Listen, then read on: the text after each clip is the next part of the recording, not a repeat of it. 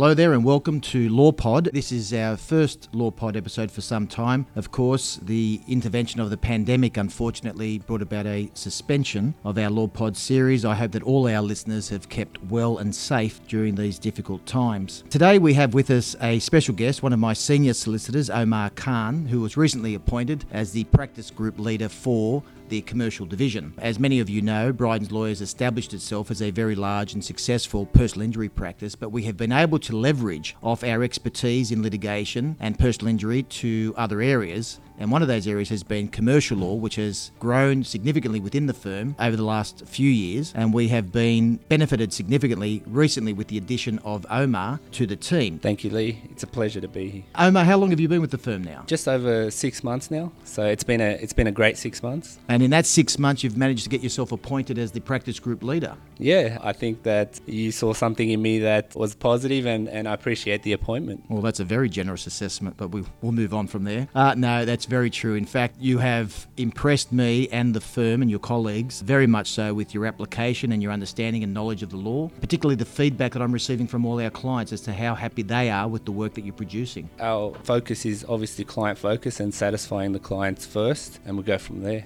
Uh, because I think there has been, hasn't there, a bias or a prejudice against suburban firms doing commercial work because people have felt, I think, that to get access to quality commercial advice and representation, you have to go into the city. And that's just not the case. I, I don't agree with that. I think that you can get quality advice at Bryden's Lawyers. It's one of the biggest firms in, in Western Sydney. We can provide you with that quality commercial advice. Now, we'll go over the areas of commercial law that we deal with, but I think, I think just on that point, we're a suburban firm and we act for primarily suburban clientele in this area and extending beyond North and South coasts and into regional New South Wales. But we can cater for all commercial requirements, whether it be buying and selling of industrial or commercial property or leasing or franchising. I mean, there's nothing that we can't assist everyday commercial clients with. That's correct. We've, we've got a great team of commercial lawyers who can assist with all ranges of, of commercial law. All right, Omar, how long have you been practicing law now? Just under five years now. And in all that time doing commercial work? Yeah, yeah, most of the time being in commercial, and I just have a little bit of experience in other areas. By choice, or did you fall into it? By choice by choice. It's something that interested you? Yes, it, it, it interested me. It, it, might sound cliche, but I wanted to sort of help people, and I saw an opportunity there in commercial law to assist people. Now, with respect to commercial law, I think it can be distinguished kind of into two branches, so to speak. There's transactional matters, and then there's litigation. That's correct. Have you shown a particular interest in one area or you enjoy both? My interest is in transactional matters. I have a colleague who's, who's very experienced in litigious matters, so that's where our interests lie and that's how we run our practice. All right, with respect to transactional matters, just for our listeners, that's primarily matters that are transacted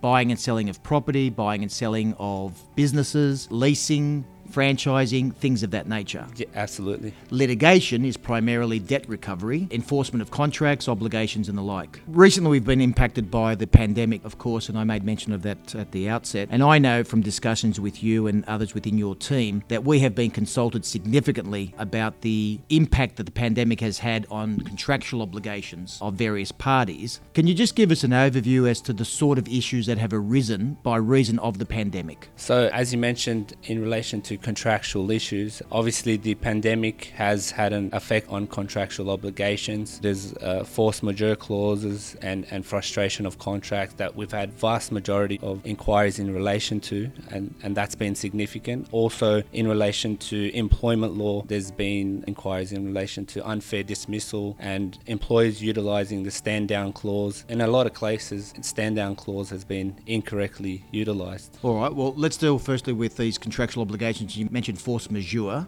It's a very exotic phrase. Mm. But Bryden's Lawyers is also itself involved in a large number of commercial arrangements, sponsorships, and the like. And that's something that we've had to give consideration to as well recently. Can you just explain to our listeners what is a force majeure clause? So, a force majeure clause essentially is if there is sort of an act of God per se that affects a party's ability to comply with their obligations under the contract, potentially those sort of obligations can be reduced. Obviously, it's sort of necessary to review the contract and uh, get a better understanding of it. Now, in relation to an act of God, though, I suppose there, there may be an argument as to whether this pandemic was an act of God or not, but we'll leave that to others to decide. And you also mentioned frustration of a contract. Yes. What, what does that mean? If there is no force majeure clause in a contract, potentially the frustration of contract notion can be utilized. Frustration of contract occurs where there is a significant effect on the potential to deliver the obligations under the contract, whereby making the contract void. Again, it'll have to be assessed, and it is a sort of a sensitive subject and has to be reviewed by a solicitor to sort of come to a conclusion whether the contract can move forward or whether it can be terminated at that point. All right. Now, the other area that you mentioned, of course, it has been impacted upon significantly by reason of this pandemic is employment law. Now, we act for both employees and employers, is that correct? That's correct.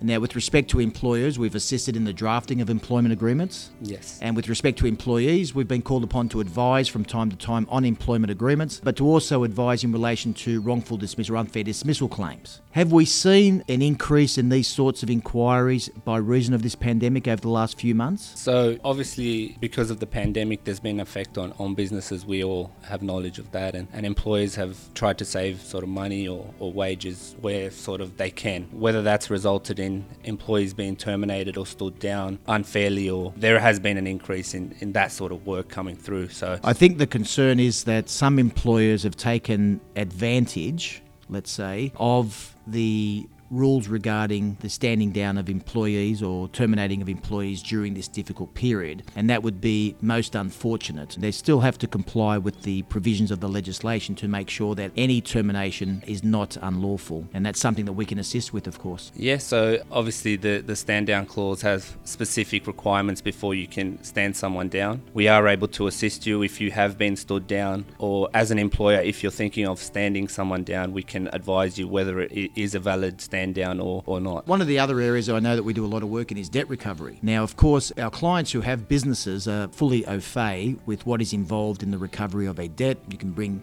you know, recovery proceedings in court, bankruptcy proceedings, whatever the case might be. But I've often heard of people, you know, ordinary mums and dads who have lent money to friends or family and have had difficulty in recovering those funds who don't necessarily understand that that in itself can constitute a debt recovery claim. So, just at the most basic level, can you just explain to us then what someone could do, what options are available to them if they have lent someone money, for example, and the agreement was that it would be repaid by a certain date and that person has failed to comply? What options are available to, to that person? As you said, if there's an agreement made, we'd have to have a look at whether it's in writing or it's an oral agreement. The options that you have, if you have lent someone money and they haven't repaid that money by the due date, obviously the first step without going in, into the legal sort of proceedings, issue them with a with a letter of demand. If they don't respond to that, then you'll have to decide. And depending on the amount that's owed and what jurisdiction to, to sort of go to, then you have to look at commencing proceedings. Okay, so you commence formal proceedings. Let's assume that you are successful, and if you're with Bryden's lawyers, there's a very good chance that that would be the case, of course. Then the judgment can be enforced as against the person who owes the money, and there's a number of ways of enforcing a judgment, of course. You can access someone's bank account. It really depends on where the, the assets of that person is. You know, you can get an examination notice and determine what sort, sort of assets that person has and what you can target. So that'll give you an idea. So if the debtor has funds in an account, you can garnish the account, or you can levy against property that they may owe. Exactly right. Uh, wages, for example. exactly right. Oh, so so look, we, we can assist in many ways if people are owed money and, and they wish to to seek to recover those funds. They should come and see us. But we also do, as you say, the transactional matters, the buying, selling of businesses and the like. We do a fair bit of that. Tell me, what are the the pitfalls that someone needs to look out for when buying a business? When buying a business, obviously you have to do your due diligence first and foremost. It is a significant, obviously, an investment and a significant time in someone's life when they're purchasing a business. We would obviously recommend to do an overview of the financials as well.